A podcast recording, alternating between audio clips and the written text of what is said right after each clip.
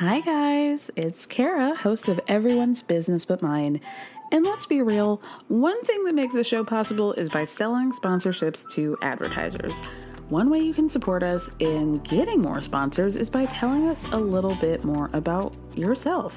You can do that by filling out a quick survey at the link in the show description. Plus, your answers are anonymous. They'll help us learn what you love most about the show and how to make it even better. The questions will ask you about the things that help advertisers understand the audience. It'll only take a few minutes, and it's an easy way to help the show. So you can find the link in the show description. Thank you so much, and stay tuned for the rest of the show. Hey, Dave. Yeah, Randy. Since we founded Bombas, we've always said our socks, underwear, and t shirts are super soft. Any new ideas? Maybe sublimely soft. Or disgustingly cozy? Wait, what? I got it. Bombas. Absurdly comfortable essentials for yourself And for those facing homelessness. because one purchased equals one donated. Wow, did we just write an ad? Yes. Bombas. Big comfort for everyone. Go to bombas.com slash ACAST and use code ACAST for 20% off your first purchase. It's that time of the year. Your vacation is coming up. You can already hear the beach waves, feel the warm breeze, relax, and think about work. You really, really want it all to work out while you're away. Monday.com gives you and the team that peace of mind. When all work is on one platform and everyone's in sync, things just flow wherever you are. Tap the banner to go to Monday.com.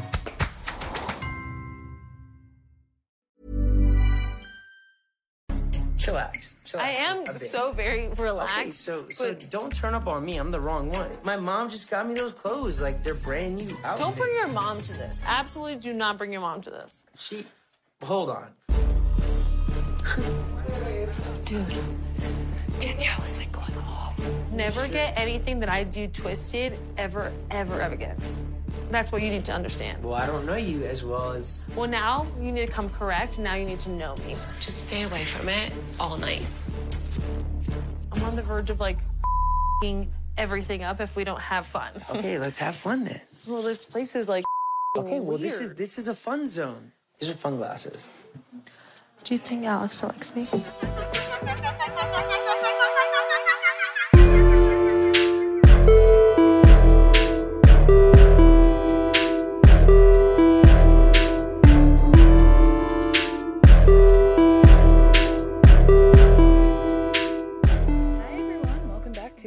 episode of Everyone's Business But Mine with me, Kara Berry. We're doing our Saturday runoff because y'all know last episode we have Chai on to talk about Potomac and Married to Medicine. And I figured we had yet again another great week in Bravo that I just like couldn't help but just very quickly talk about what went on. So we're gonna start off with Winter House, as you know, my fave. Let's get into it, right? Just real quick. Schwartz left back to LA for the reunion. Katie is trying real hard not to catch feelings for him. And, like, I think she's worried that he's not going to come back. I think she's worried that she's going to be part of the reason why he doesn't come back. And that's a really hard place to be in. You know, it's like hard to be like, is this guy truly into me? Am I catching feelings for a guy who does not have feelings for me and is also like a little bit afraid of what could be? That's that's tough. That's a real hurts donut. But more on that later. I mean, he does say he's coming back, and I think he does. So I guess we'll just have to watch what happens. We do get a cameo from Gizelle, Gizelle Bryant on FaceTime. And listen, for somebody who accuses or who gets accused by mostly Karen of all the men in Gizelle's life living in her phone, now we've got a little reverse switcheroo here because here Gizelle is living on Jason's phone and attempting to twerk in some pink shorts and be sexy for him. Did it work?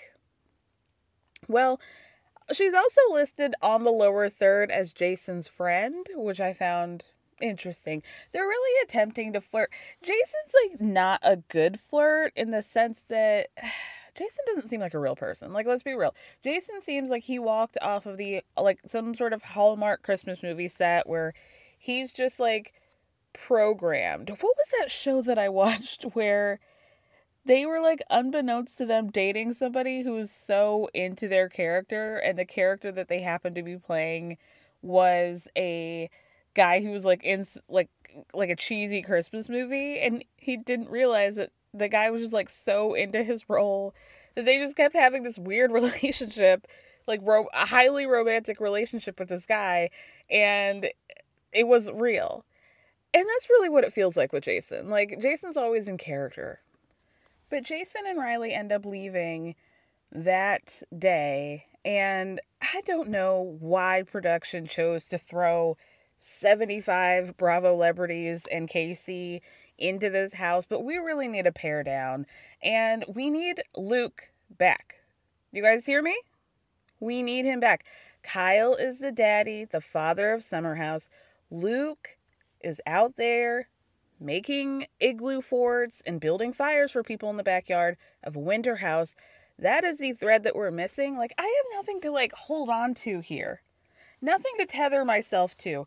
I need Luke in the back by himself with his acoustic guitar singing about, you know, like, why one, blue jeans. Remember, he used to sing those like crazy little songs by himself. Nobody wanted to hear it.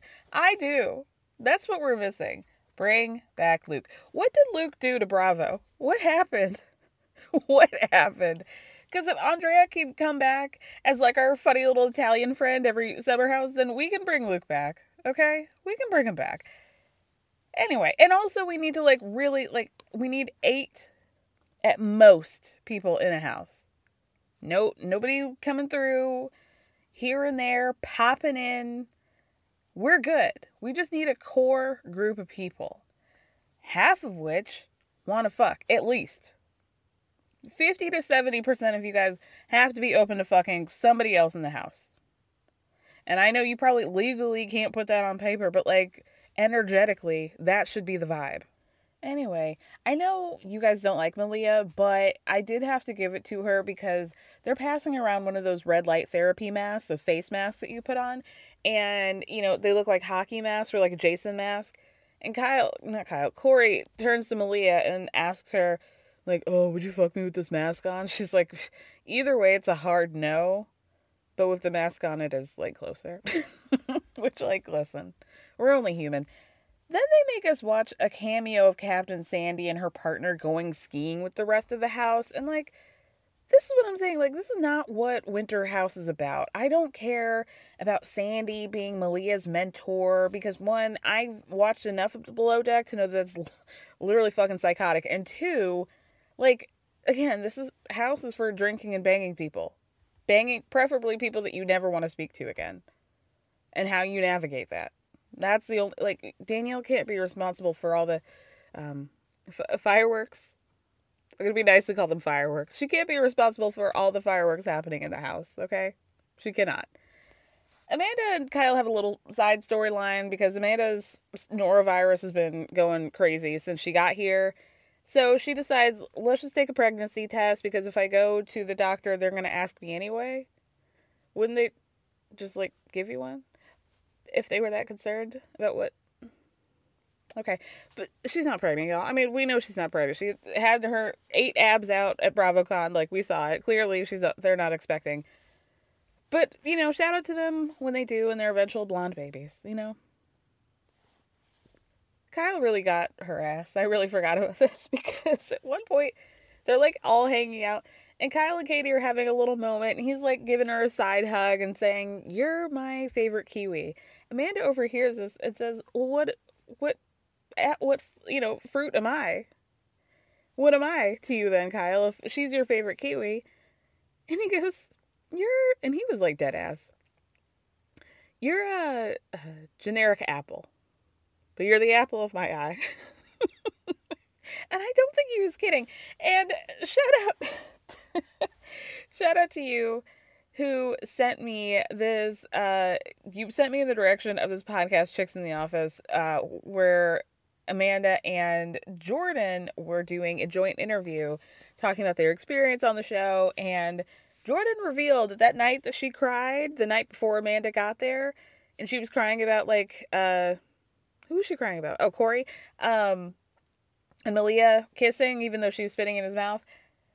that Kyle, Kyle, who was like, let me hold space for you in that moment, slept with her. Not, they, you know, she's got two beds in that bedroom that she's sleeping in, and he slept in the other bed. And so Jordan, they were talking about, like, oh, did you guys know each other? You and Amanda know each other before the house? And they're like, no. And Jordan was like, I was actually like feeling a little bit nervous because you guys don't know, but you know, he slept in the bed next to me that night. And I was like, oh God, like, I hope you're not thinking I'm trying to take your man. And Amanda was like, no, no. I was like concerned that he was the one bothering you. And it's like, yeah, you should be, girl. oh, I just love Kyle. All right, you guys. Now we got to talk about Danielle. Oh, Lord. Lord, Lord, Lord. So basically, Alex and Danielle are sleeping together every night. Like they're hunching and they're also sharing a bed. So they're doing it again. Alex is clearly trying to divest from the situation. So the next night we see them, he's trying to one, go to bed early, and two, in his own bed by himself. And he almost gets away with it. Danielle immediately goes in there and is like, "Why don't you at least come and sleep in like a clean bed? Like, don't do yourself a disservice. Like, come on." You get to hear him just be like. so the next morning they wake up and they're doing, you know, his and hers face masks with each other. He is on his phone going through videos and pictures from the night before. So she happens to scroll over one to see a selfie of him and Jordan, right? And this is like, well, now I have anxiety. Okay. And this makes her spiral all day. She's heavy into the après ski. She's there's a lot of drinking going on, okay? And I think this is like informing a lot of her behavior. And we need to be honest about that. It's not great, girl.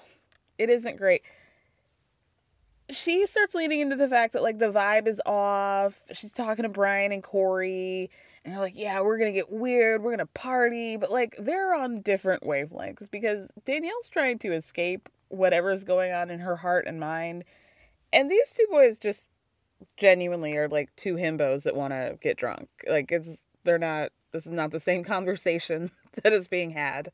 So while they're chugging Loverboys outside, Alex is talking to Jordan the girl he actually likes, inside and they're talking their plans for when they leave the house. She's trying to go to France and she's like, "Okay, well what are you going to do with Danielle?" And he says, "I think we've communicated pretty clearly that nothing needs to happen outside of this house, so hopefully we can just leave as friends." Who were glad we met each other and like go to our respective corners of the world. Dan, uh, Jordan, whatever your name is, Alex, sir, Wishful thinking on your part. You know you're past that, but good on you for trying to manifest a better future for yourself. It's not going to work, but you tried. So Danielle walks into the house. She sees them talking and is like, ugh, like just over it, right? Is spiral number two. And she says in a confessional, there seems to be some kind of gravitational pull happening between Jordan and Alex that she's confused about. And if their relationship is really that deep, then they need to bring her into it and inform her of that because now she feels like an outsider to, I guess, what she sees their relationship, and it feels like the joke is on her. Baby, why do they need to bring you into the fold, girl? I feel like everything that they're doing is happening in plain sight. You're spiraling. This is spiral number three and four, honestly, because why do you need to be brought into this? Like, maybe we take a breath at that moment and really let that sentence sink in and be like, is that something that I would say about a man that I'm just fucking and planning on tossing away after this? No.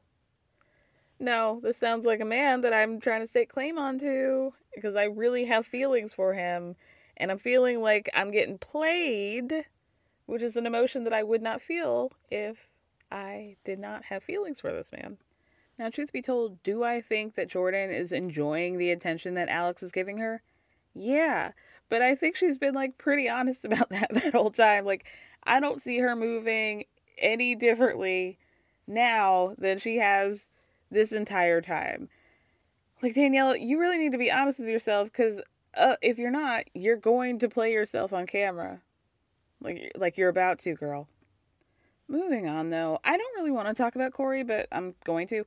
so his parents come, and that's like part of the storyline, those episodes, like a big part of the storyline. And they're clearly confused as to what his status is with Sam. So they go skiing, night skiing, and his dad asks him, like, How are you doing? In terms of like all the ladies in the house. And Corey's like, Oh, I'm being a good boy. So his dad asks him, Are you being a good boy because of Sam, or are you being a good boy because you're actually, you know, growing up? And Corey says, Well, I think it might be both. And Sam is about to visit next weekend or next episode. So they're asking about it like, oh, like they're not going to be any crossover where Corey's parents actually get to formally meet Sam. So his dad asks him, Are you going to make it official on this trip? And he's like, No, no, no, absolutely not. Because I'm so focused on my business. And mean, like, this is honestly like a been a blind spot for me because one thing about me is I like a man with a job. So if you're honestly like working hard and pursuing a passion or your career, I'm I'm gonna let you cook on that one. Like take all the time and energy that you need and you see me when you see it. Like if it's like a genuine effort that is that you're putting into your life and your future, right? Like I'm rocking with you on that. So the idea that this man is putting up another barrier of like I want to focus on my business feels very tactical to me because we got to break it down, okay? I've been saying that this man has been like uh being very strategic about his uh unraveling of his relationship with Samantha. And I think that honestly, he's thinking, I'm opening up all these CrossFit gyms in North Carolina, wherever the fuck, South Carolina, wherever, either Carolina, maybe both. And I maybe need to lean into this I'm possibly single thing for a little while because what I'm planning on is having a bunch of chicks as clientele. And how are those chicks going to be, be clientele if they don't think that there's a chance of fucking me? And I can't do a little flirties while I get get this uh, shit going. So that's what I think's happening. I think he waited until he was like, okay, I feel pretty good about this. And I want another season of Summer House. And so I'm going to I'm going to do that. I'm going to wait. I don't know why Sam is with this man. Cuz like let's be real, CrossFit gyms are horny. Okay? I don't I can't tell you one situation that I heard about a CrossFit dojo or whatever they call themselves. I never forget I never remember the name where like somebody didn't end up getting divorced and hooking up with somebody that they met in their CrossFit dojo, Casa House, or something of that nature. Or like a, a serious hookup. Like it's like the Olympic villages, you know, they litter all those athletes with condoms because they know what happens. Just a lot of hormones. Anyway, um Corey's mom is there and she even has a conversation with Amanda about Sam. Her mom's basically like or Corey's mom's basically like, I don't um really want to meet another girlfriend. Okay? I don't, I don't know. I'm not sure this one is going to last, so I'm not really trying to like invest my time in that. And Amanda says, "No, I think this might actually be the one." and Corey's mom's like, "Oh god." Rolling her eyes at everything. Mm, okay. So Danielle does the worst possible thing that women could do, and I don't use that term lightly because I have done it myself, and it's literally the, so annoying. Is repeatedly like asking the guy who you think is pulling away, "Are you okay? Is something off? Is something wrong? Did I do something wrong? What's going on? You seem different. Are you uncomfortable? Because you seem uncomfortable. Like like you know, and that never makes things better. Like just goes from worse to worser. He is uncomfortable and he's more uncomfortable by the second because you keep asking him. Then Danielle decides to take Jordan aside and say, "I want to talk and like, you know, I I know that you were like, you know, maybe feeling some type of way. Like I'm getting the sense that you're a little bit low energy, and maybe that's because you don't have male attention." Like you don't have somebody to have a crush on or flirt with? Do you think that, that might be why it is? And Jordan goes, Oh. Well, that's news to me. And in a confessional, she goes, Bitch, are you for real? So Jordan tells her, Yeah, of course I'd like a guy to look at me once or twice. Danielle, it's happening.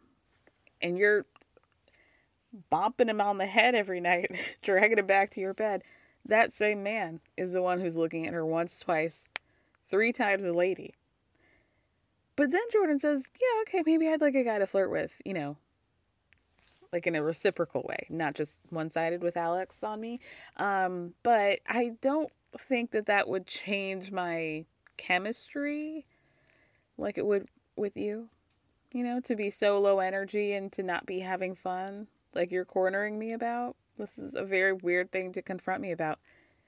So then Danielle says, I knew you and Alex had this great bond. So I was like, I'm just going to let them continue talking.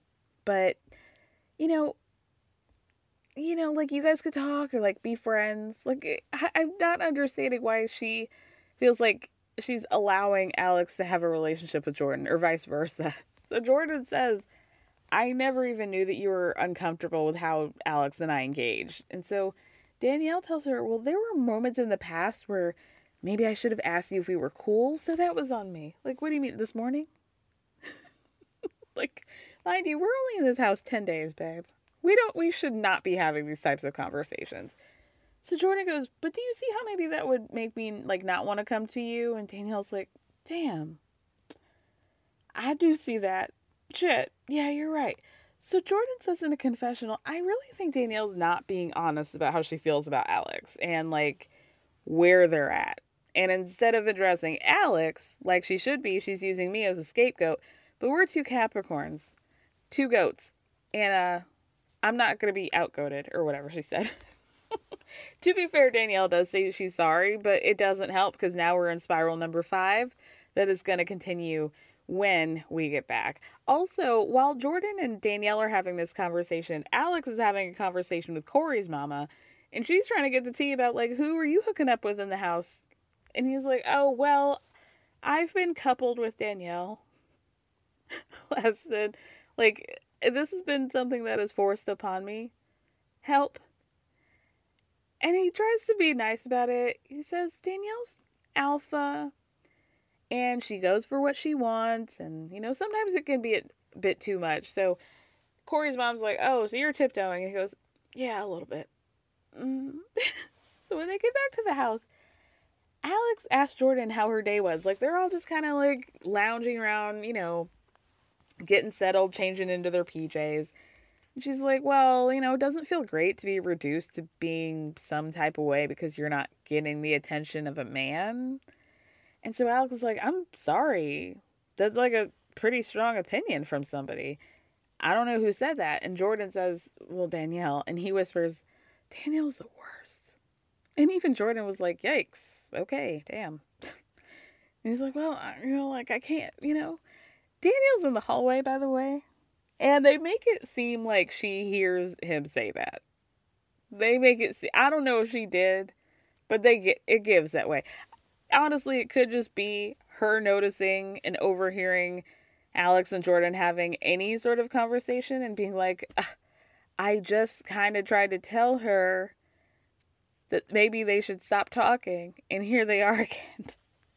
Peanut butter and jelly spreading out on each other. Mm-mm-mm.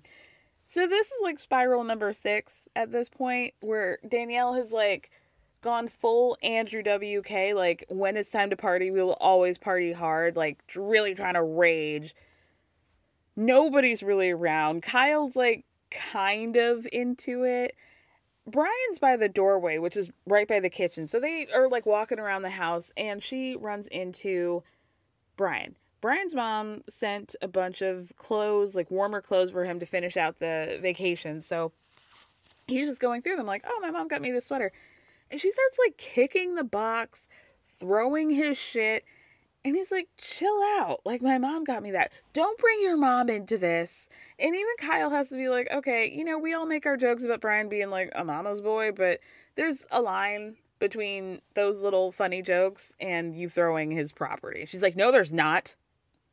No, there's not. We're trying to party. What the fuck's wrong with you, Brian? Blah, blah, blah. And Brian's like, you really gotta chill. He goes downstairs because you can tell that Brian is actually pissed off and like, I need a break from this Tasmanian devil going on upstairs. He runs into Casey. He's got his box of his clothes. And he says in a confessional, I thought she was just kidding at first, but no, this is like actually Danielle exerting anger toward my package from my mom. So Casey's like, damn, yeah, like this is crazy.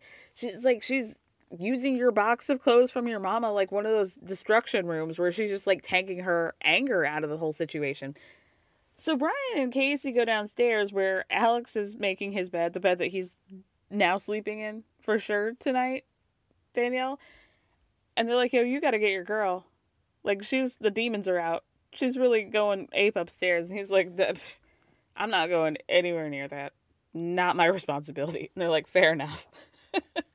so Brian does run into Danielle and he tells her, like, girl, no, for real, you and I could be on the same wavelength. So if I'm telling you to chill out, you maybe need to chill out, like, for real.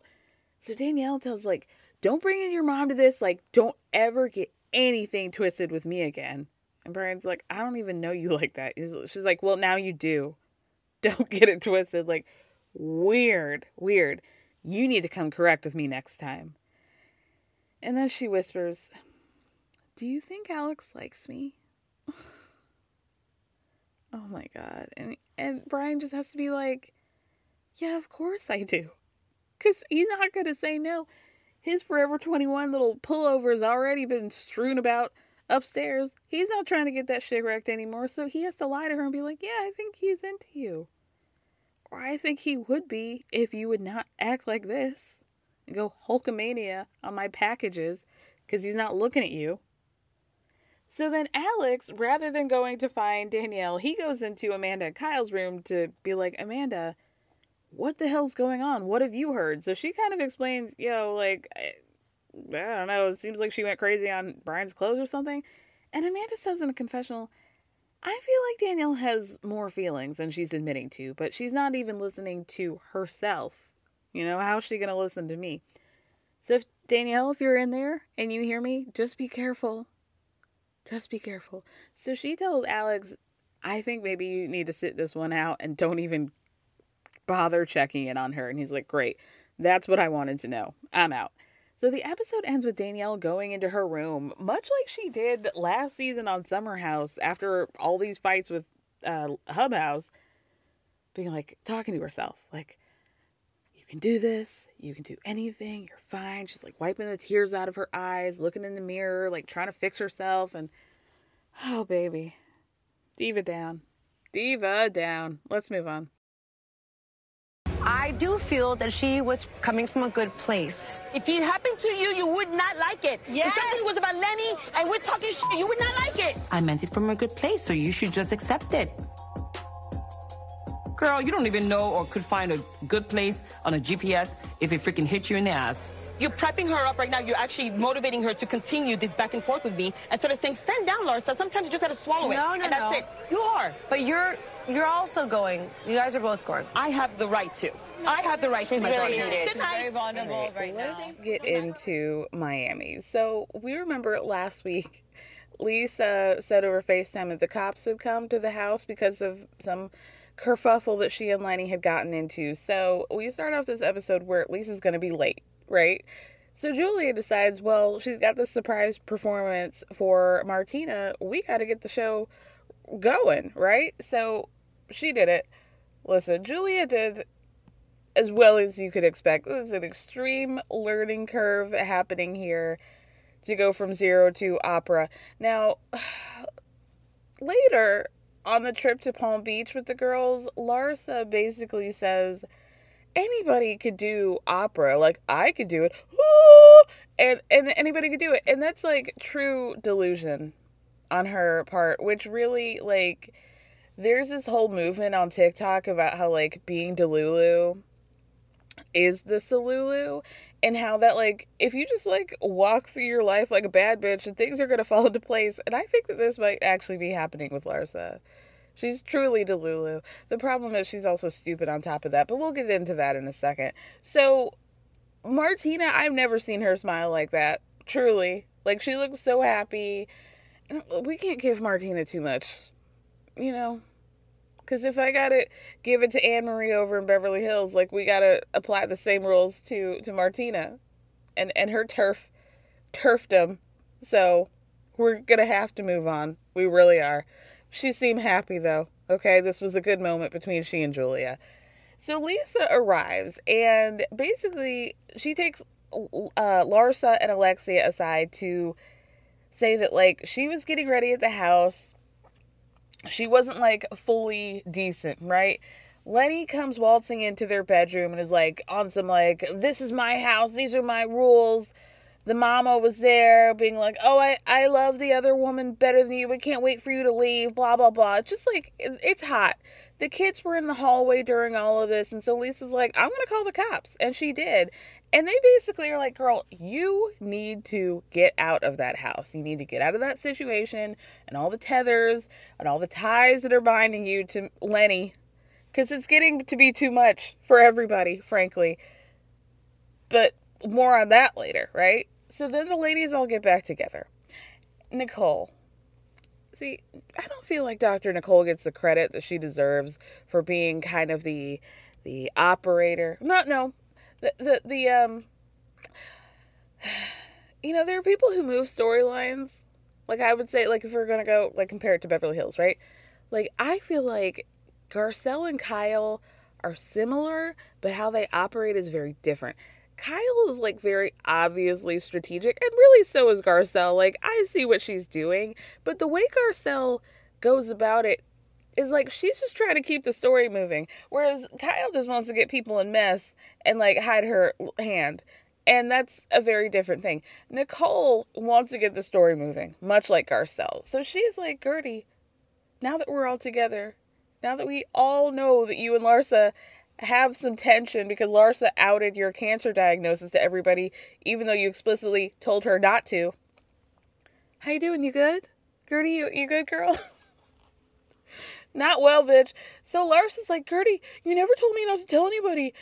And Guerdy's like, Larsa, in the conversation where I told you not to say anything, you even made a joke about telling TMZ. So you knew that it's not, you can't even say that you didn't hear me or you didn't hear it right because you made the joke which would imply that you knew exactly what i was saying and that you knew that that was not the thing to do. Oops. So larsa of course she's like the simone biles of bullshit. She's always trying to flip things and be like well were you even going to tell them? Like that's not even up to you girl that's not up to you. But Guerdy's like, yeah, of course I was going to before I posted it. But what's not clicking with you, girl, is that you spoiled it. You told everybody. And now she wants to hang on to this like testing thing because Dr. Nicole's like, so, you know, there was something about a test. What was that? Like, Guerdy, you were testing Larsa? And Guerdy explains, no, I wanted to trust you. This was a way we were on like shaky ground coming into this conversation.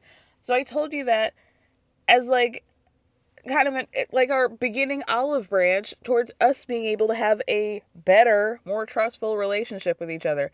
And you fucked it. You were irresponsible with the, your information. Who the hell are you to talk about my status with other people? And then she calls Larsa a pathological liar.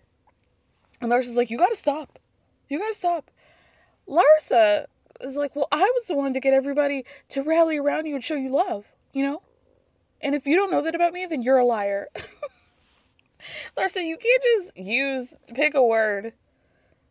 If you don't believe that I was trying to rally, then you're a liar. No, that's not how it works, babe. That's not how it works. Lisa was like trying to defend Larsa and be like, well, she was coming from a good place. Guerdy stops her, thank God. Like, I don't want to hear it, okay? And actually, I'm gonna leave because I'm not trying to, like, even be engaged in an ounce of this bullshit. So Julia walks her out, she and Russell, and she's like, Larsa just wants a W, which is absolutely correct. Like, Larsa will not hear anything that down the line is going to make her take responsibility or have to apologize to anybody. She will find any way, stand on your forehead, pussy pop around to not say, I'm sorry, or to not admit, I fucked up. I fucked up as a friend. And I don't care. Like, I know a lot of people don't like Guerdy for reasons, like, I don't even understand why. Whatever if you have to have that, I'll let you have that. But the fact that y'all can't see this objectively wrong infor- well, wrong way to disseminate this information on Larsa's behalf is like truly laughable to me. It, it's it's getting weird. It's getting real weird. How could you possibly be on Larsa's side? Like, objectively, this is fucked up. Y'all would be the fuck pissed if this were you. All y'all. All y'all. So I don't even want to hear it. And we don't have to hear it because this is my podcast, right? I don't have to talk about it. So I'm not going to. so then, basically, like, everybody in the cast is trying to, over the course of the episode, try to softball this to Larsa hey girl, you think maybe you overstepped your bounds? Like Adriana tries to tell her later that in a conversation with Larsa, Lisa, and Adriana, she's like, you know, I don't think Guerdy's that mad at you, Lisa. I think it's maybe more you, Larsa, for saying something that you shouldn't have. But she's just so fucking dense. Uh, it's like truly floppy disk. Floppy disk Pippen. Back again another highlight, not even a highlight, a, a major storyline that I saw people contest, contesting was the situation with Julia and Alexia. They're trying to form their own friendship, uh, you know, outside of Adriana. So they go shopping for this Palm Beach trip and they're just like kicking it one on one. And they're really seemingly getting along until Julia makes mention, like, oh, maybe on the girls' trip we can share a bedroom traditionally we know it's like Marisol and Alexia in one room, and t- usually Adriana and Julia will stay, uh, you know, together as well. But Julia's like, oh, maybe we should just like mix things up and stay together. Yeah, you know, I'll have to ask Todd. Now this is like okay, one time mm, doesn't feel great, I would imagine, but Julia mentions to Adriana at the end of the episode, this was not one situation where Adriana mentioned this. This was two separate days where she said, I'm going to have to ask Todd, or like, I don't know, blah, blah, blah, or whatever. And the great point that uh, Adriana brought up well, does she have to ask Todd for permission to share a bed with Marisol? Probably not. I feel like we always have to listen to people in marginalized situations when they feel some type of way about how something hits them.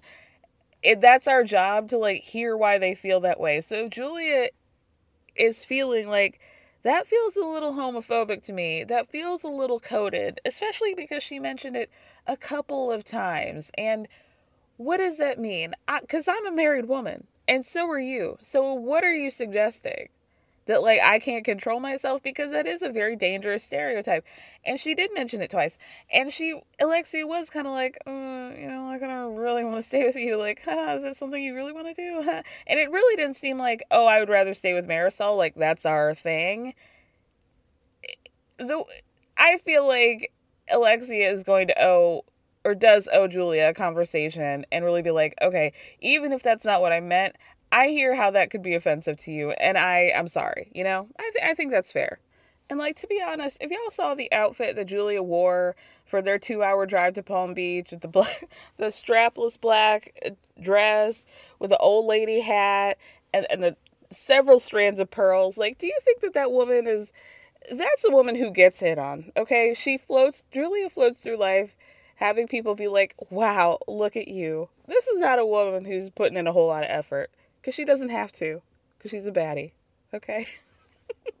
this is a woman who will wear a strand of pearls to a to a you know she she's on her own wavelength. I don't really think she's interested in hitting on you. And even if she was, she wouldn't have to. You come to her. You come to her. I feel like Julia really must live her life kind of like Luann did before she got the count. Like Like Martina is Julia's count. She's the countess of tennis. Wh- however, she lived her life with like the seventy thousand engagements that she had, very similar to Luann. So I I feel like I know what I'm looking at. Like she might be like a bit of an odd bird, but that bird is getting play. I could tell you that. And quiet as it's kept, Alexia, when y'all were going shopping, um, it was Miss Julia who was giving legs, hips, and body, and you were like, "Damn, girl." Damn, Gina, look what you got uh, tucked under those pearls. So maybe you need to think about how you feel. How about that? Let's call you to the carpet, Alexia. anyway.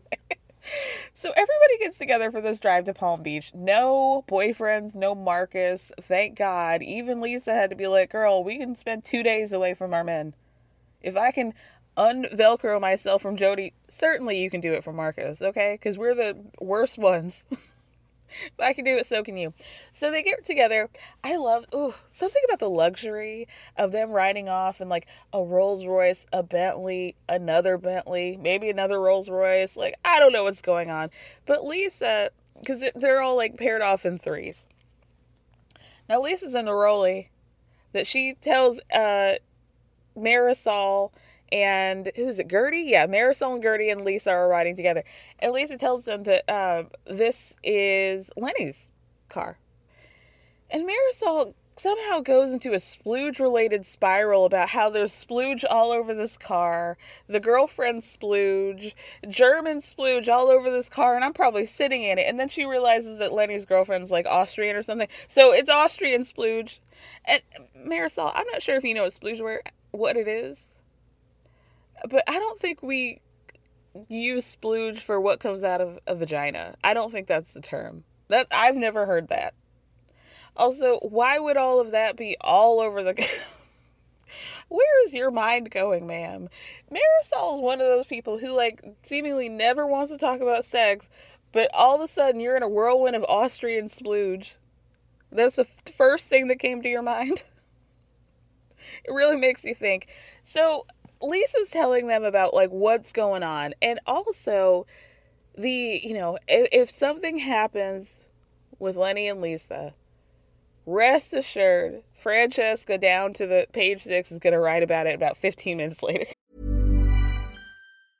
It's that time of the year. Your vacation is coming up. You can already hear the beach waves feel the warm breeze relax and think about Work. You really, really want it all to work out while you're away. Monday.com gives you and the team that peace of mind. When all work is on one platform and everyone's in sync, things just flow wherever you are. Tap the banner to go to Monday.com. Hey there, it's Michelle Norris. I'm host of a podcast called Your Mama's Kitchen. When I travel, I'm usually looking for a way to find a taste of home when I'm not at home. And one of the things I love to do when I am at home is entertain. And Airbnb allows me to do that. When I was in California recently, I rented a house that had a great kitchen. And when we were sitting around the table, we were all thinking, we're in someone else's house. Someone could be in all of our homes as well. If you have a home, but you're not always at home, you have an Airbnb. Your home might be worth more than you think.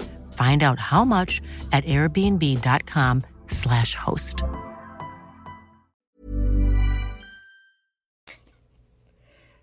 Articles up, ladies. So that article about what happened when the cops came came out and it told a very different story than how Lisa had delivered it to uh, the ladies earlier.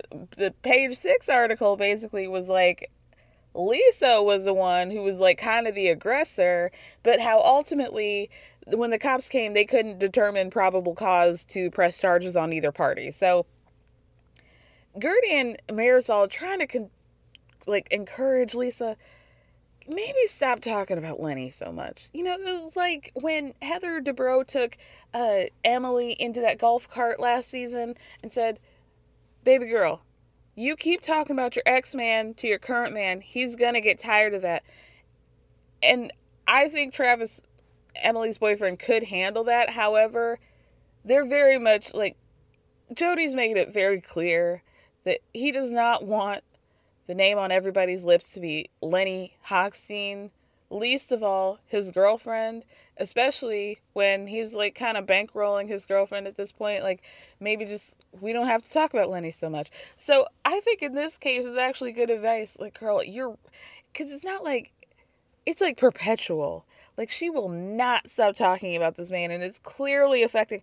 It's not even like she's just talking to Jody, it's everybody, and it seems like she can't get Lenny out of her mouth and she needs to stop for a lot of reasons. And I feel like, man, those kids are like really young and what are they seeing and all the screaming and shit talking that's happening in both of those households like girl girl can we get the kids in therapy immediately please please Guerdy and, and Marisol are trying to talk to her, but uh, Lisa basically is like, I'm having an anxiety attack. So they're like, okay, okay, okay, you're driving, so we'll stop. That's we'll shut up about it, but girl, you really do need to to stop it. And I think, you know, maybe at least it needs to be a friend of. And maybe we could bring Kiki up to the big leagues and talk about all the sex she's having. Because I love that. Telling, telling Marisol, if you don't want to hear it, you're my friend. You want to hear about me getting dick two times last night and again in the morning. And if you can't handle it, put two dildos in your ears, girl. Because I'm going to talk about it. One thing about Kiki is she's going to be horny and there will be mention of dildos. And I love it. I love it. Anyway, let's move on to Beverly Hills. No. You sure? Backwards? Upside down? No.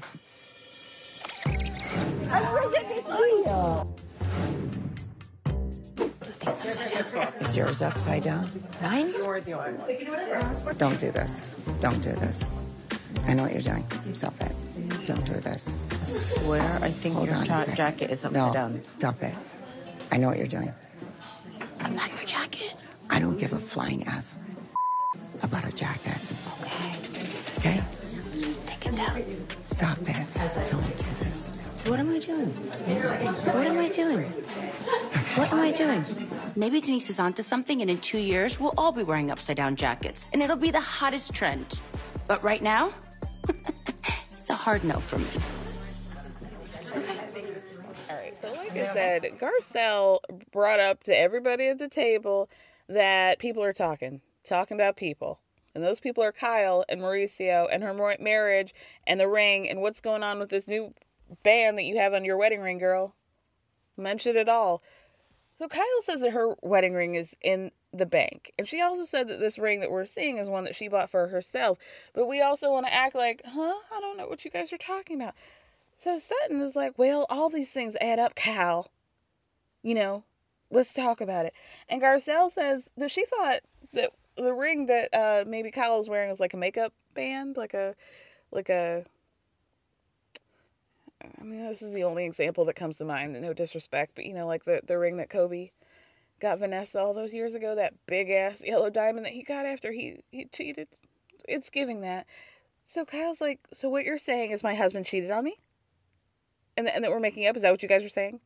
So Sutton's like, no, Kyle, no.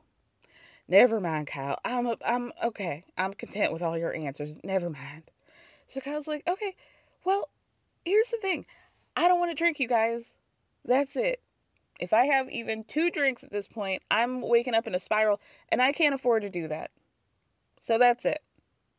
Somehow, Sutton and Kyle get into the Kyle get into this very passive aggressive conversation where it's like neither of them want to fully say, like that both of them have cards, both of them got ammo, but they're holding it behind their back and they don't really want to talk about what they just talked about because they don't want everything mentioned at the table. Because Sutton doesn't want to talk about you know having to be forced to move to London, but then not, and then Kyle doesn't want to talk about her marriage, even though she's kind of already talked about it, but then suddenly doesn't want to talk about it anymore. Thank God somehow the conversation changes to the topic of love. Thank you to Cynthia Bailey, our resident Pisces, one of the few, one of the few Pisces in all of Bravo. it's a very sad thing. If you look up the amount of Pisces on Bravo, not only are like um there are like seven of them, they're all they've all been fired. Kristen Doute, D'Andra from Dallas, Cynthia Bailey. It's not good. It's not good at all. Maybe we don't need the representation, honestly. It's not great. So Cynthia talks about how, you know, there's power in being single. You know, we can all at this table have a man. Make no mistake. But there's power in like having those moments to, to yourself. And Erica kind of piggybacks off of that and says that she really wants that one great love in her life. She's never had it that I can't be oh, you know, away from you, like we're stuck to each other kind of love. We're having this adventure sort of thing, all consuming. I haven't had that movie love And Sutton says in a confessional, But Erica, you have had that. You know, you have had that love like in the movies. It was Harold and Maude, only in reverse. And that'll probably eventually lead to a lifetime movie or something like that. But you did have it. Harold and Maude. Where that 80 year old bitch uh, starts fucking that 20 year old bitch, I screamed. I, I died.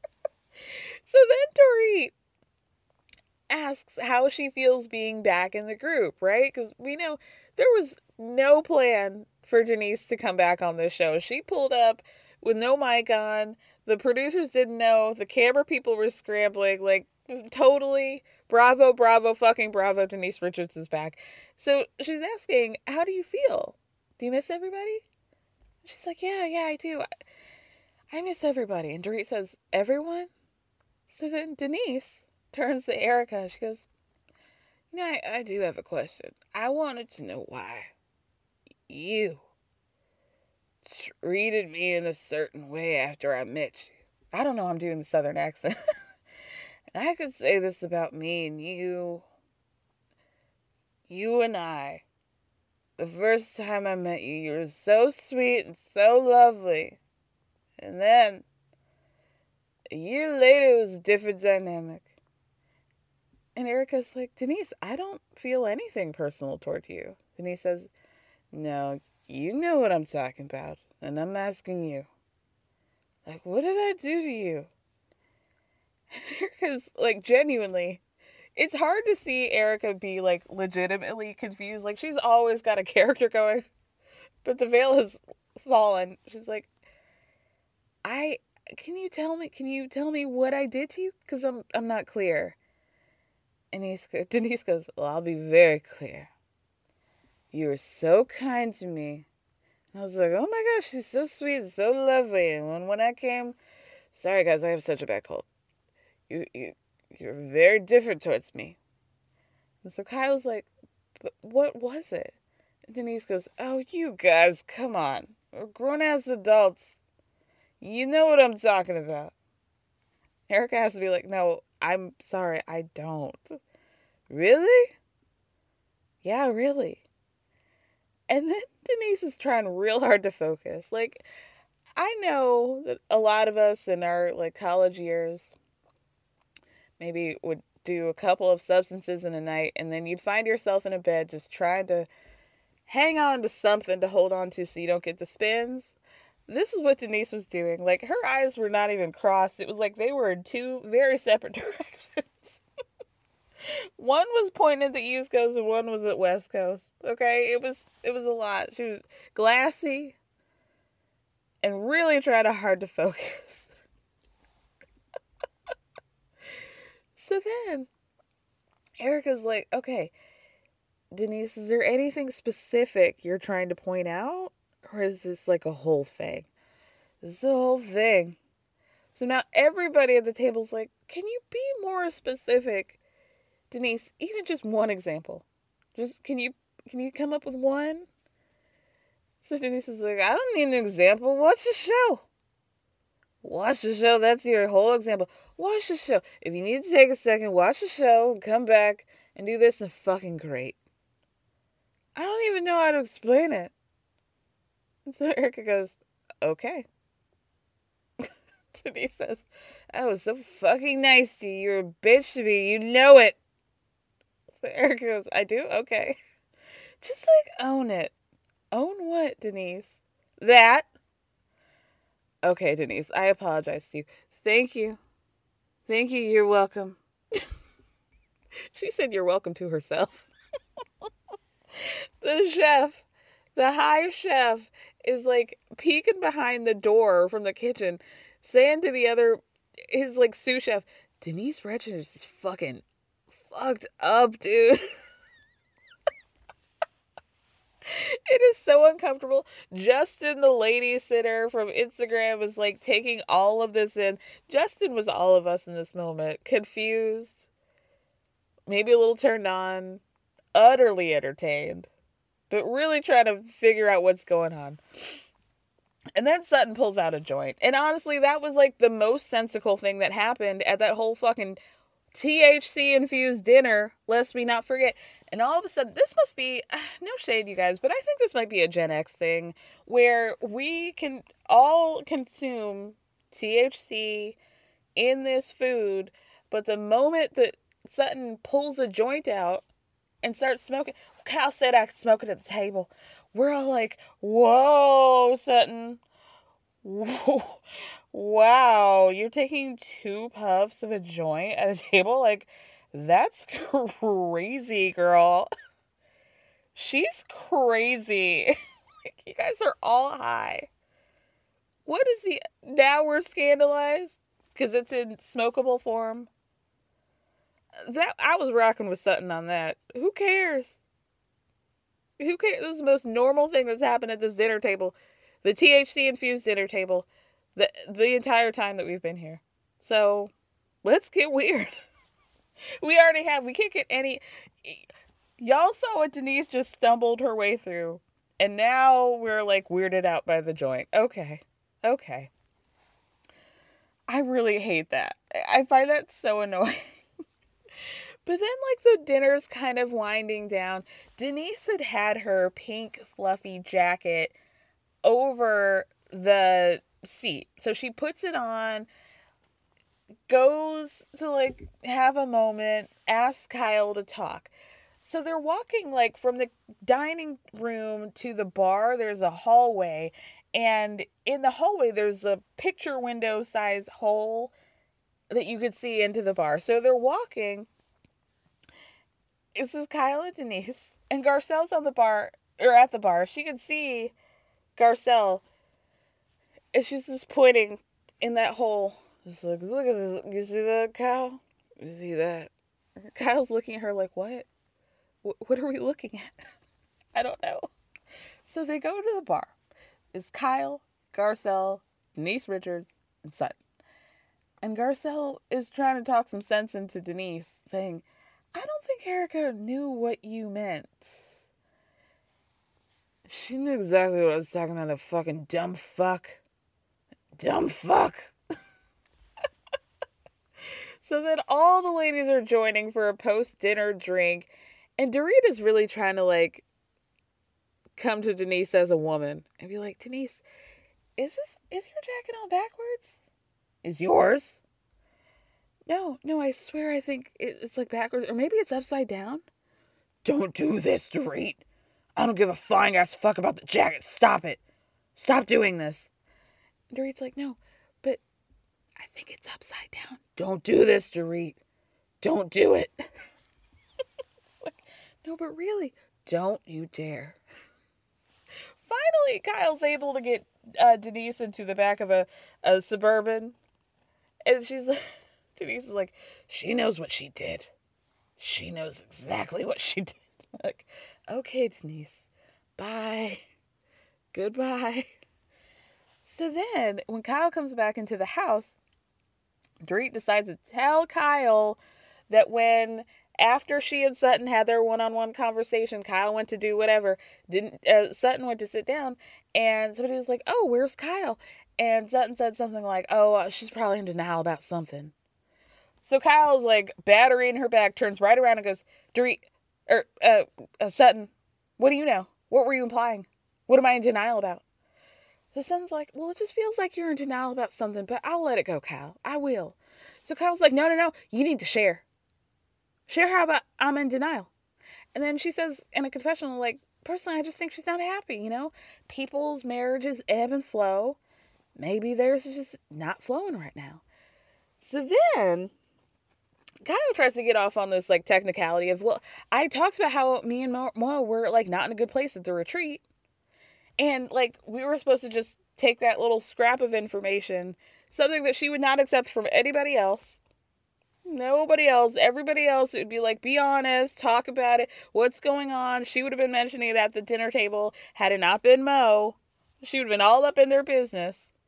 But now it's like, well, I mentioned it in passing like three weeks ago, you guys. What's the big deal?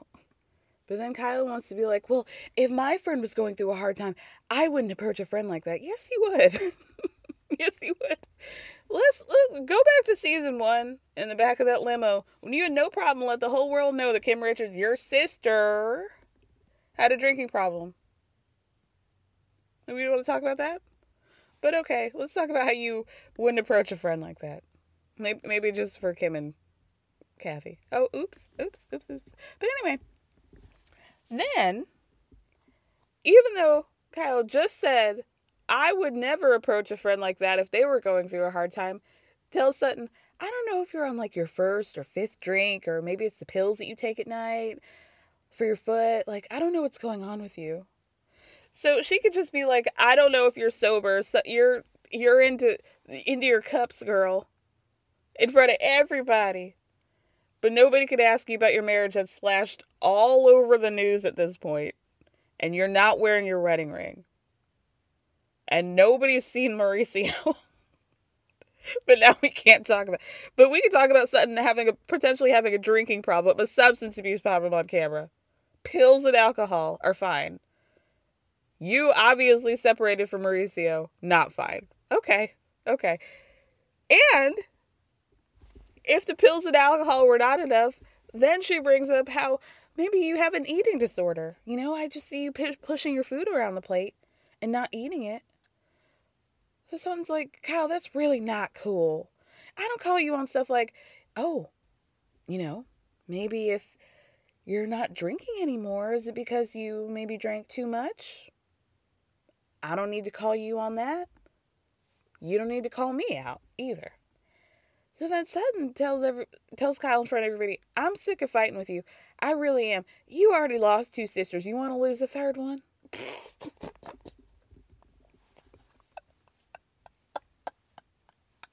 uh, Sutton is buck wild. She's so wealthy. I had a friend text me the other day and be like, What's wrong with Sutton? And I said, She's too rich. Everything that could be informed by Sutton is that she's too rich. That's it. And if you if you just lean into that, it's like a little bit entertaining.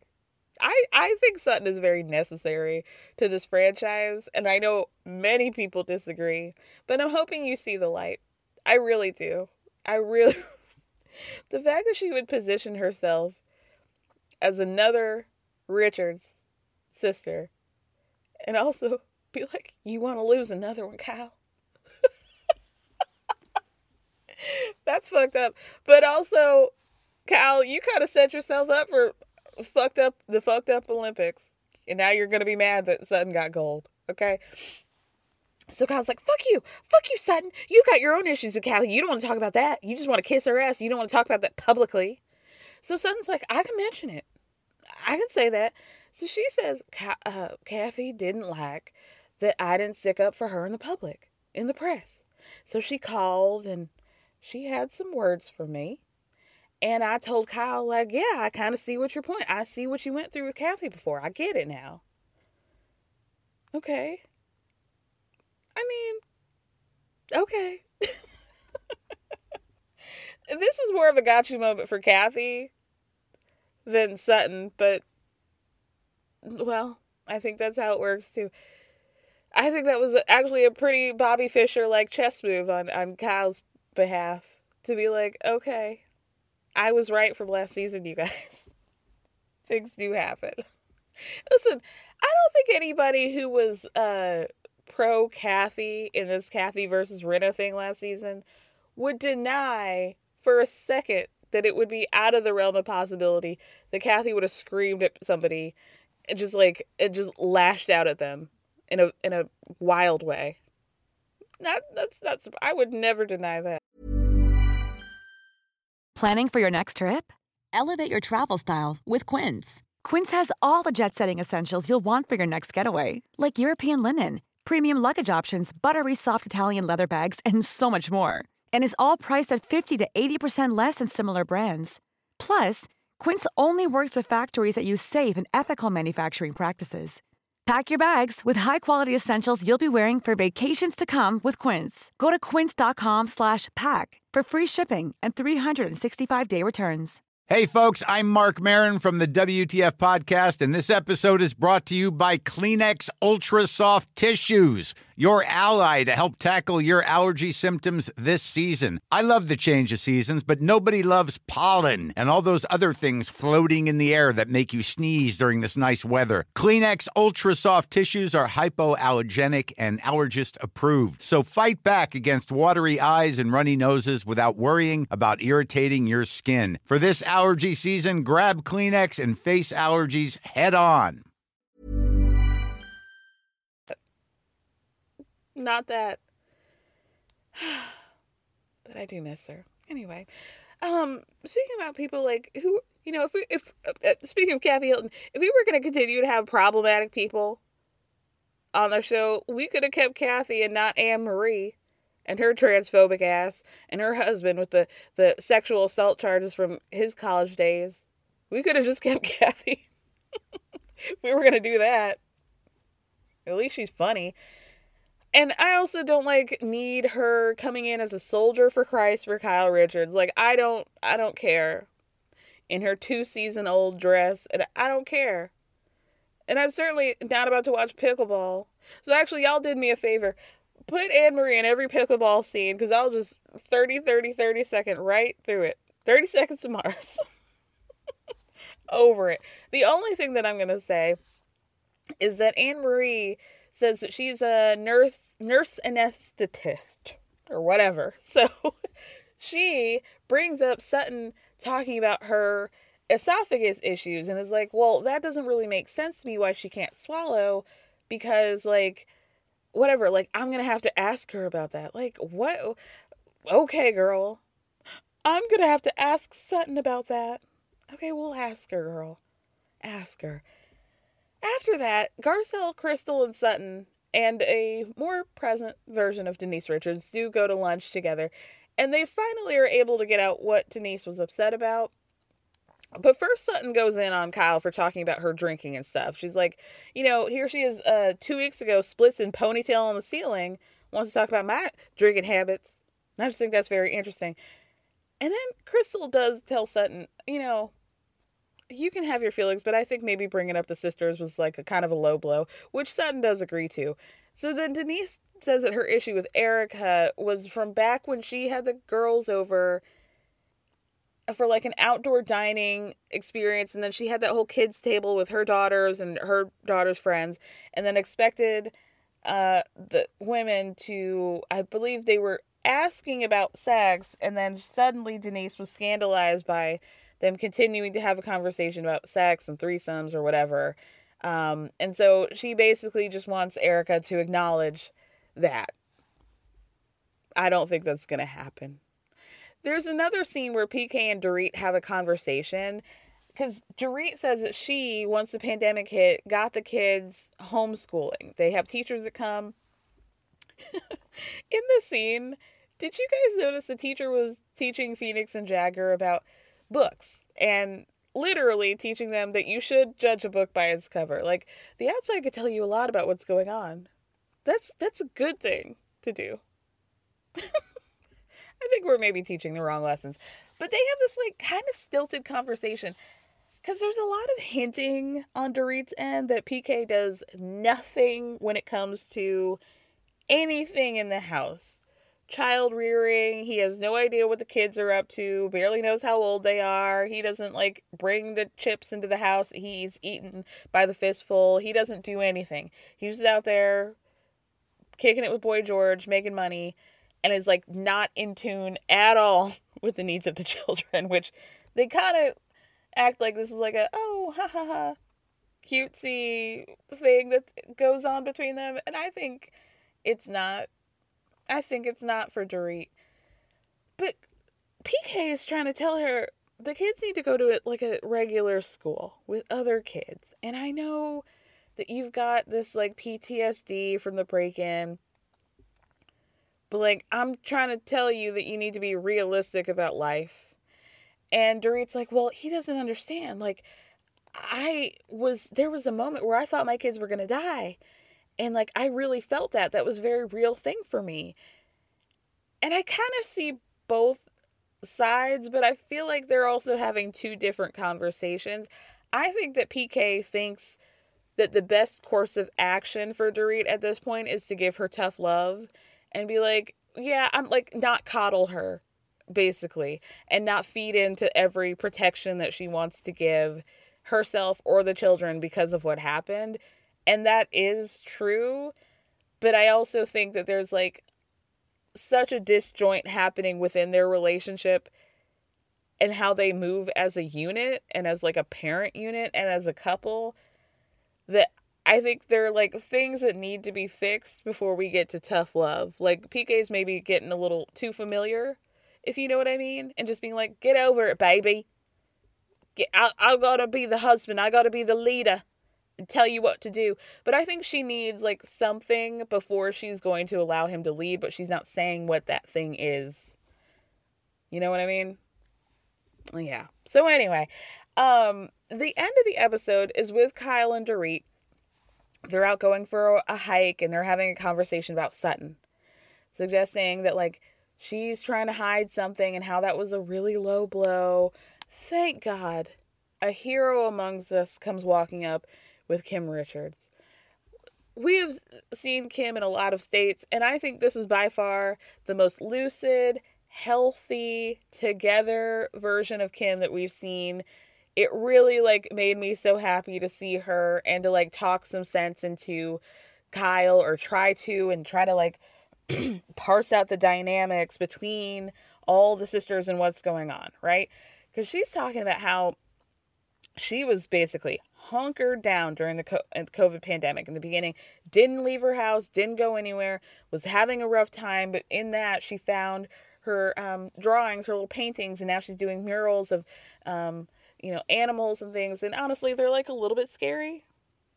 Like that fish was just a little, maybe a little too clinical of a drawing for me, but like she paints better than I could. That's for sure. That's definite for sure. So Kim mentions how, oh, you know, I'm doing all these paintings, and I told Paris if you want me to do a mural for your nursery for Phoenix, I can do that. Just let me know. And so Kyle's like, oh, have you seen him? Have you met her baby yet? And Kim has to be like, uh huh. Yep, I have. So Kyle mentions in a confessional, and with the help of a couple flashbacks where she's had a conversation with Mo about uh you know not seeing the kids and then she uh has dinner with the girls her daughters and she says she asks them have they gone to see Phoenix yet? And they're like no. Like basically like we don't it's kind of awkward cuz you and Kathy are fighting. You know how do we navigate that? And Kyle's telling them like don't worry about me and what drama we're going through. Like we want you guys to all be family and and you know not bring your drama into it. And she says in a confessional that basically when they get into these scuffles, it's all a package deal. Where Kim's going, all the kids are going too. Same with Kathy, same with her. So basically, she's beefing with Kathy, and with that, P- Paris, Nicky, all them have been rescinded from Ka- from Kyle. Don't do it. So it's not great. It's not great. She's like, you know, I hate. It's like the hardest thing to have to deal with that like I can't have, you know, family with my my niece because I'm not talking to her mama. So Kim talks about how, you know, this is rough. We don't have much time yet left. And you know, like it's too short. Life is too short for us to keep fighting. And she's like getting a little bit emotional. She's like, it really bothers me, you know? And she tells Kyle, like, I really want you and Kathy to fix it. I really do. I really do. And I think, you know, out of this dynamic of the three of them, I think Kim is more likely to get Kyle and Kathy together than the other way around. Like, Kyle, I don't think is helping anybody. No shade. And Kathy, I think, might. But I think Kathy really enjoys her dynamic being friends with Kim and their being besties. I think Kim is really the one who joins them together when she can. So I appreciate that. I don't think it's working so far. Not this year, but maybe 2024. I shouldn't laugh because it's fucked up. but prayers up for the Richard sisters. Prayers up. All right, let's finish this business. Uh, I have a question for everyone in this car. Oh, geez. Who here has a room with a bathtub in it? I do. Me. I do. Me too. You all saw that I was white as a ghost, covered in blankets in the middle of an island, very ill. I said I'd like to warm up, I'd like to take a bath. And somehow I got shoved into one without a bathtub. And I just feel that it might have been nice, knowing as sick as I was, that you might have thought, oh, let's give her a room with a bathtub. So who's supposed to give up their room with a bathtub? Right, let's finish up with Real Housewives of Salt Lake City real quick. Real quick, okay? We're on our cast trip, one of our first international trips in all of Salt Lake history because, well, you know why. But we're in Bermuda. We're in Bermuda, thank God. Everybody takes a sleeping pill before the flight. We see this, they're at the airport, and we're told that apparently uh, Heather was playing Candyman, just giving out Xanax to everybody, right? Unbeknownst to Meredith, allegedly, she accidentally double dips and takes two pills. So she's passed out in the in the waiting in, in the, the the wherever the Delta Diamond section that they are in the lounge. She's passed out. They're having to wake her up for the flight. When they're landing, Heather's filming herself saying, We're in Bermuda. I'm so excited. And so is Meredith. And there's Meredith just weekend at Bernie's herself passed out behind her Meredith Marks sleeping mask. God bless. So they get to the van, and Meredith is cold. She's like, Can we, driver, can, can you put the heat up? And Heather's like, No, no, no, no, no. Don't listen to her. We're fine.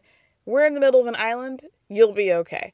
She keeps saying, I'm so cold. I'm freezing. She's like Jack at the end of Titanic and begging. Monica's giving her a blanket to warm up. She's bundled up like Mother God in the back of the van. Like it's it's bad from head to toe. so they get to the house and it's super nice, right? Everybody has their own room. They're doing the typical like housewives running to get their rooms, right? Because everybody wants the right one. And Meredith is like above that. She's disengaging. I don't want to have to run around and be dramatic. Just give me a, a room with a bathtub and I'll be fine. And of course, what happens is that everybody gets their own individual rooms, which is rare in Housewives history. Usually, two of you got to bunk up. And everybody gets a room with a bathtub, except for Meredith. Except for Meredith. which really was like her fault, girl. You you wanted to sit there and nibble on a cracker in the kitchen. And so you get what you get and you don't get upset. And that's that's uh, very funny to me to see the, the results. So Whitney's still mad at Lisa because of what happened at Meredith's event, where, you know, her friend had just passed away. She felt like Lisa was not there for her in the way that she needed her and was being unsensitive and palling around with Heather instead of uh, being kind to her. So she's still feeling some type of way. They're kind of ignoring each other, right? Whitney tells Angie K that she had texted Lisa after Meredith's event and that Lisa never responded. So she's doubly feeling some type of way. Whitney then says in a confessional that she feels like her friendship with Lisa's like kind of for Lisa's betterment and how she's made Lisa kind of a better person. Something that she also told Heather. Big mistake. Huge. Heather does this thing that is so funny to me is that she will present this information like it's innocent. So we see a flashback where she's telling Lisa, "Oh yeah, Whitney said that um, you know, like since you guys have been friends, that you've been like a much better person." Lisa's like, "What? What do you mean? What do you mean?" And Heather's like, "Oh, did you not did she not tell you that? Did you not know that? Oh. Cuz that's what she said. Oops. Oh no. Did she did she not tell you? Oh. Oh, oh no." Lisa says in a confessional, "Give a girl a crystal and now she thinks she's the Dalai Lama." She thinks hanging out with me makes me, uh, hanging out with her makes me a better person. so Lisa tells Heather, I'm not having like Tony Robbins conversations with Whitney, so that's like a little bit shocking to me. So then another scene. now that Meredith is like fully pouting in her non bathtub room, Monica decides to like be fair to her, not fair to her, but like kind of appease her a little bit. Bring her a plate of food because she didn't want to eat, whatever. How are you feeling, Meredith? How are you feeling about the room situation? Meredith goes, You know, you guys see that I'm not feeling well. And I'm walking around in a blanket. And I'm hearing people say, let's make sure Meredith gets a bathtub. I heard that. And here we are. I don't. Okay? And if anybody else were on a trip and somebody were not feeling well and they were feeling sick and they were also really loved a bathtub, I would make sure that they got one. So why wouldn't you give me the bathtub when you know that I'm feeling like I'm dying right now? so then we get everybody's reactions in the confessional where Monica's like, listen, I love Meredith, but not enough to give up my bathtub, right? And then Heather says, Heather's really the one who should have given it up, says, I use my bathtub as a hamper. Like I don't use it as a bath. I, I just throw my clothes in there during the trip. and then uh, Lisa's like, I understand that Meredith has a, a a big obsession with bathtubs, but I have an obsession with views, and I'm not gonna give mine up. So a producer ends up texting Meredith while she's like dead to the bed, asking if she's okay, and she responds, "I'm not really." So they have a medic come to check on her, and they basically determine, you know, your blood pressure's fine, you're just a little bit dehydrated, which is not at all surprising because it seems like the only thing that Meredith has consumed today has been um, champagne, coffee, and Xanax. But the full drama of her laying back to the bed at a 54 degree angle, arm out to get this IV, just like looking so pathetic while they're doing a rum tasting is so funny to me. Whitney shows up late to the rum tasting because she's taking a bath. So honestly, I'm going to give Whitney a pass on this because at least she's utilizing the bathtub. She's using it at least. Nobody else is going to. Probably getting her spray tan all over that bathtub. God bless. I hope they tipped well.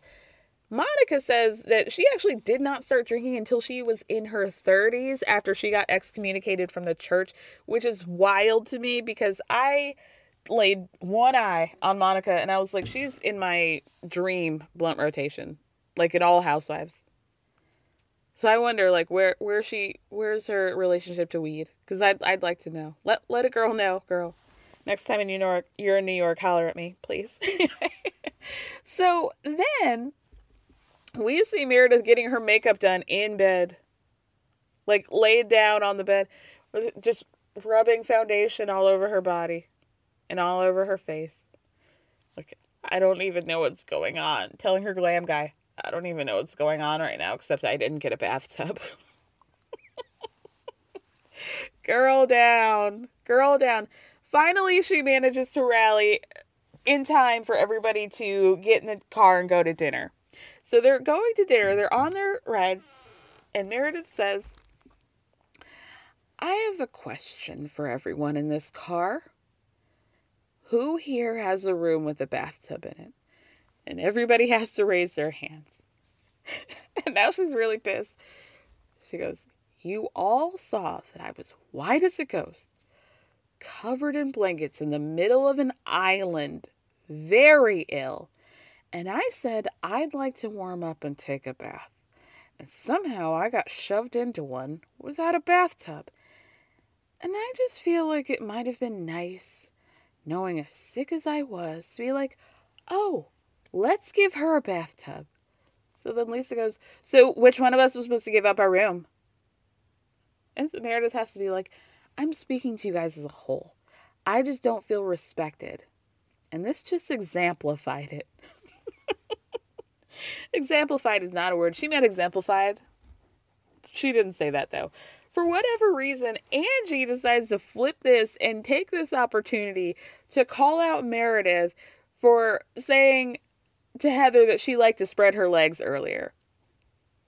To which Meredith has to explain, no, I said that because when we were looking at the rooms, you, Angie, said, Oh, she's going to be bringing men back. And I said what you said to me, which is that I was spreading my legs for everybody else. Like I was repeating it as a joke, like a gotcha moment, Angie. so then they get into it. Angie tells Meredith that she was threatening her. And then Meredith uses her law degree to tell Angie a threat is an intent to harm somebody. I never threatened you somehow some way this ends up with them basically agreeing to have a one-on-one conversation in the future. Okay let's let's do it. Let's do it. This is so convoluted. I'm loving this feud. So we're supposed to believe that meredith has any right to be mad at angie when meredith on like however many uh mai tais she had in palm springs was like talking about the rumors and the nastiness. You want to talk about husband? I can go there. So you're mad at Angie for what? Don't even tell me, girl. I don't care. I'm having fun. I'm having so much fun. So when everybody sits down for dinner, Meredith says she's not over it. I just want my feelings acknowledged. So people finally are like, okay, girl, we acknowledge that you wanted a bathtub. All right a bathtub that you're not going to be getting. So what do we need to acknowledge it for? but let's do it. In the spirit of acknowledgement, we recognize that you wanted a bathtub. So, so then it goes on to now that we're talking about acknowledgement, Lisa, the other day, um, when I told you what I said, you that hurt my feelings. This is Whitney. And so Lisa goes, No, you didn't tell me anything. There were a lot of things said, and I left Meredith's event and I went home upset. I'm just walking on eggshells with you, Whitney. So Whitney's like, But I needed you as a friend. You know, I just needed you to love me and support me for losing somebody who I love deeply. And so Lisa keeps saying, I was walking on eggshells with you. I don't know what's going on with you. I'm like dancing on eggshells with you, Whitney.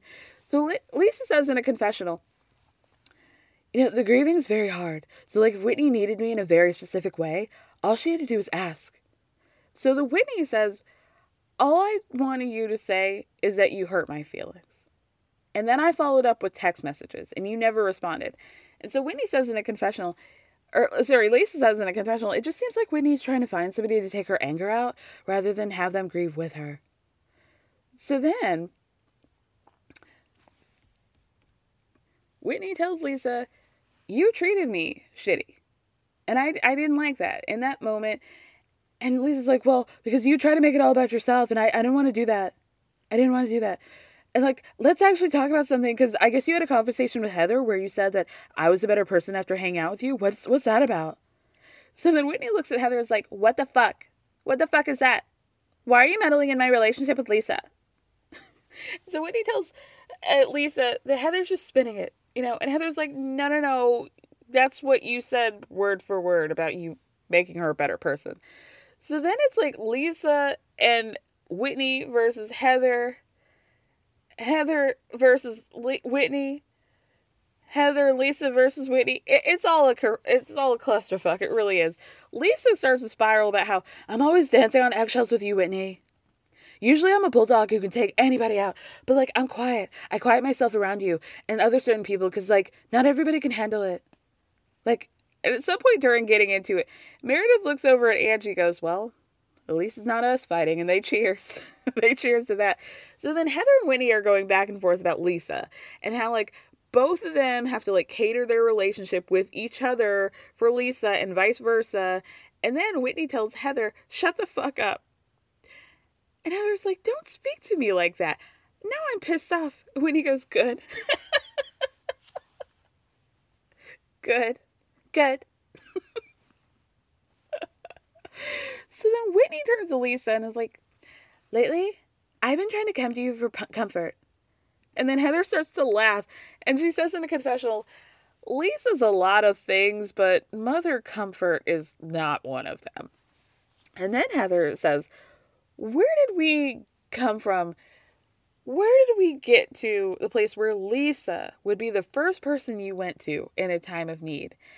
And Whitney's like, You guys have no idea what Lisa and I's friendship is like. And we, if we were to tell you, you would just get triggered and try to ruin it. So now everybody at the table's like, okay, Whitney, that was maybe a little too far. Even Lisa has to be like, oh no, oh, oh, I mean, no, no. Like she loves it. Lisa loves when people are fighting over her. She lives for it. But she has to act like she's keeping it cute. Oh my God. So basically, Whitney's, or Heather says it in a confessional, I don't need Whitney's help to like mess up a relationship with Lisa. Whitney can do that all on her own. And she's probably doing it right now at this dinner table. so Whitney starts swearing up and down that everybody's just jealous of her relationship with Lisa and how they're all just mad because she's not crawling up their ass and all this stuff. It's like the Lisa show. And we're all just competing for her attention and love. And Whitney's America's Lisa's best top friend.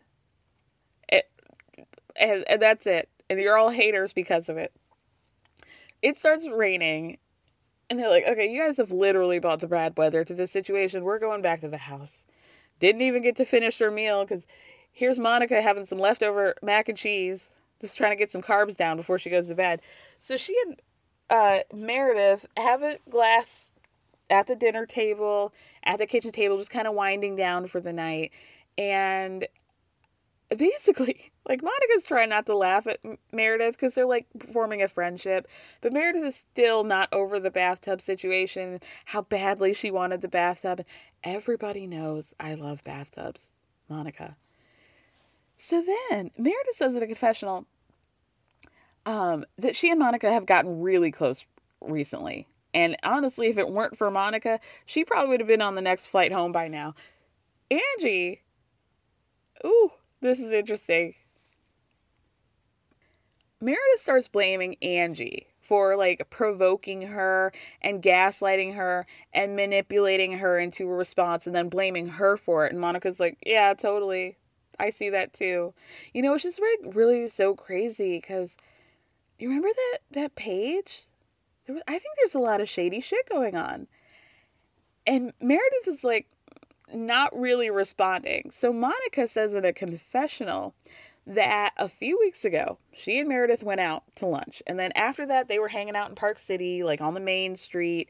And there was a conversation about how the Greek mafia used to be run by the main street, or the Greek mafia used to run the main street in Park City.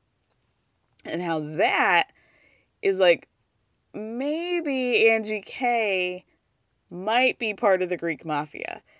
So shortly after that, Meredith called Monica and tells her she's gotten all these weird DMs from her random Instagram account and asks Monica, Did you get those messages too? So Monica looks in her DMs and is like, Oh yeah, I did. So the screen pop screenshot pops up of this DM saying, Angie K is a total fraud. She's not even close to the level of wealth that she represents. In fact, one could say she's broke. She has a current tax lien against her, and her husband declared bankruptcy. I've attached his bankruptcy filing and her tax lien with the addresses darkened. All public record, but we've known about them forever. Another couple on reality TV misrepresenting themselves. LOL. Shocking, I know. They sent that to Monica? Why? Why would they have sent that to Monica? Who, like, people really didn't even know was on the cast. Probably at that point. Certainly not enough to be sending DMs. And in that way, like, I've sent I've sent this with the address is darkened and this is all public record. Which like Meredith, didn't she say that last season? About something being public record? Maybe with Jen Shah or something. Somebody else had some public records that Meredith drummed up. So then Monica tells Meredith, I've gotten a lot more messages since since then about Angie shit. And Meredith's like, Well, what did it say? What was it about? And Monica's like, Oh, there were like documents about her finances. It, it was kind of weird. Did you get those messages too? And Meredith's like, I don't think so. Like, I don't know. I'm really far behind on my DMs, so I wouldn't know. I don't know anything about it. Like, totally like giving her nothing, right? So, of course, Monica's peeping game. And she says in a confessional, I don't know if Meredith is severely jet lagged or exhausted and dehydrated, but I'm really confused why she's acting like she could not care less about those DMs when she's the one who called me to tell me about them in the first place. So Meredith just tells Monica, This isn't about me. You know, it's just karma. Karma always comes back to bite. and there we have it. That is our week in Bravo. What a fun time we had. What a fun time. I am going to be talking about Southern hospitality. I think I'm going to um leave that since it's a Thursday show for Monday episode. So we'll we'll just have like a brief recap of Southern hospitality. But with that, you guys, I hope you have a great rest of your weekend. Thank you guys so much for listening. Thank me for speaking. Love you. Bye.